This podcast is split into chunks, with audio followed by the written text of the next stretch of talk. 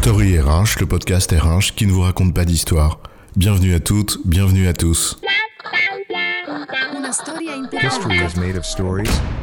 Dans cet épisode, nous allons nous poser une question d'apparence simple, mais qui ne l'est peut-être pas autant qu'on le croit. Pourquoi une entreprise doit-elle être durablement rentable?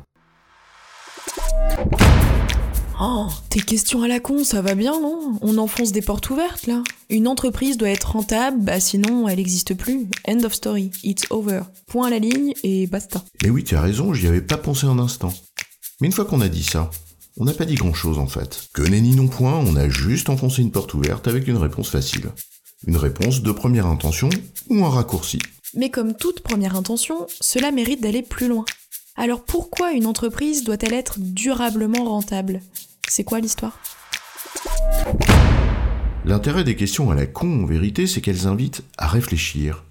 Alors pourquoi faire cet effort, me direz-vous, puisque la réponse est évidente? Précisément parce qu'accepter une affirmation qui structure et conditionne nos vies professionnelles, sans la questionner, la prendre pour argent comptant, le terme est choisi, n'est-ce pas? Eh ben, c'est risqué. À ne pas voir plus loin que le bout de son nez, on finit en effet par se laisser mener par le même bout du même nez, mais par les autres. Donc on pose le premier jalon de l'histoire en essayant de comprendre la notion de rentabilité. Spontanément, on comprend ce que ça veut dire. Plus de rentrée que de sortie. Pas dur. Pour être plus précise, la valeur de ce qui sort doit être supérieure au coût de ce qui rentre et de sa transformation. Avec une formulation plus sérieuse, c'est ce que dit la Banque de France. Je cite. La rentabilité des entreprises, en rapportant une mesure de résultat à des moyens engagés pour les obtenir, est une mesure de leur efficacité. Cette représentation mérite d'être creusée aussi, surtout si l'on se demande pourquoi l'entreprise doit être rentable dans la durée. Allons un peu plus loin donc dans la proposition de la Banque de France, qui distingue quelques lignes plus loin, je cite, rentabilité économique et rentabilité financière. La première, la rentabilité économique, c'est en substance l'efficacité de ton processus de production, indépendamment des modes de financement. Alors que la seconde, la rentabilité financière, rapporte le profit aux fonds propres investis pour l'obtenir. Donc, après les impôts, le coût d'un éventuel endettement, etc. Et c'est alors qu'on voit bien que la notion de rentabilité ne prend pas la même tournure pour tout le monde. L'actionnaire se préoccupe légitimement de la rentabilité financière de son investissement. Sinon, bah, il investit ailleurs. Là où d'autres parties prenantes, le salarié par exemple, se préoccupent plus de la rentabilité économique, qui témoigne du fait que l'activité de l'entreprise est suffisamment saine pour continuer à lui servir ce qui l'intéresse, son emploi et le salaire qui en découle. Et pour le fournisseur, la pérennité de ses revenus, et ainsi de suite, pour toutes les parties prenantes. C'est pas un distinguo anodin, parce que finalement entre les deux se pose une question simple qu'on occulte souvent dans les discours sur l'entreprise. Qui prend, et donc paye, le risque de la destruction de valeur? L'entreprise doit être durablement rentable. L'affirmation que nous voulions démontrer prend là une autre tournure. Premier niveau d'argument, si elle n'est pas rentable, elle n'existe plus. C'était la première réponse que j'avais formulée. Un argument facile. Si elle fait un trou, elle tombe dedans. Sauf si quelqu'un bouche le trou. L'argument peut donc être contrecarré. Si quelqu'un accepte de couvrir les pertes, alors l'entreprise continue à exister. Et donc pourquoi quelqu'un accepterait de couvrir les pertes? C'est pas l'intérêt de l'actionnaire dont on a dit qu'il se préoccupait légitimement de la rentabilité financière de son investissement. Deux exemples pour illustrer la réflexion. J'ai mis 10 euros dans une entreprise qui en perd 1 tous les ans.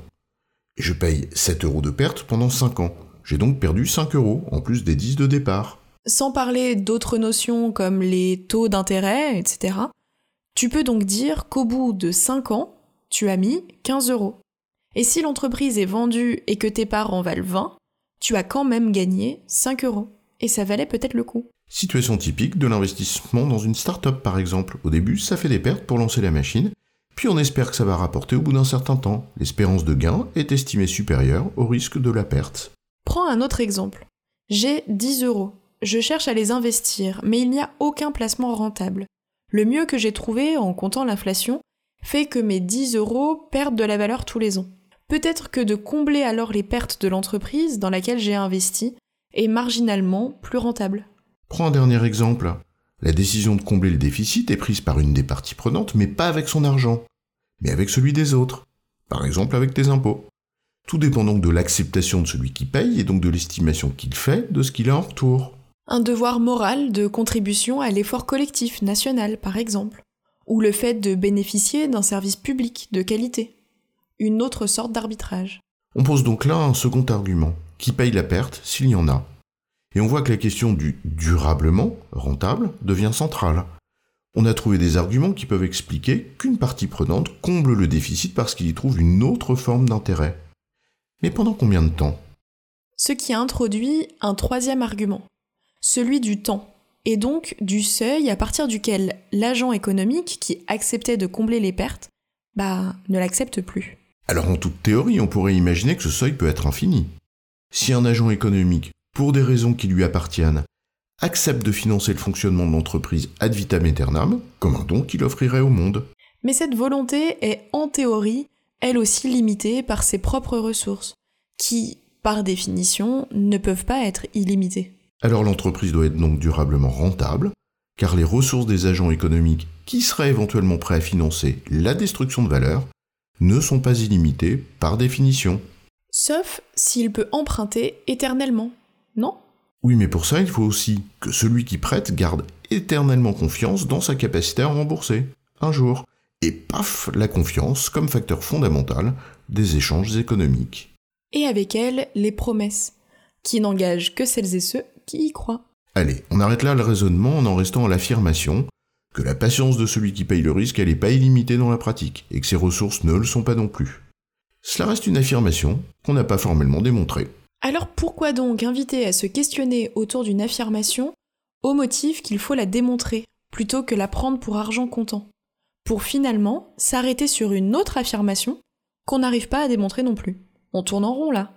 Oui, mais on est passé d'une évidence qu'on ne comprenait peut-être pas si bien qu'on le croyait, à une affirmation dont on connaît mieux la limite. Et peut-être que ça aide aussi à mieux comprendre pourquoi il n'est pas illégitime de rémunérer l'actionnaire qui prend le risque de la destruction de valeur. En résumé, une entreprise doit être économiquement rentable dans la durée, car les ressources des agents économiques qui pourraient accepter de payer la destruction de valeur ne sont pas illimités, par définition. J'ai bon, chef? Oui, tu as bon, mais on va pas en faire toute une histoire.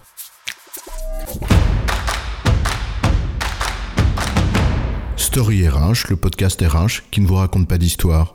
Retrouvez tous les épisodes sur storyrh.fr.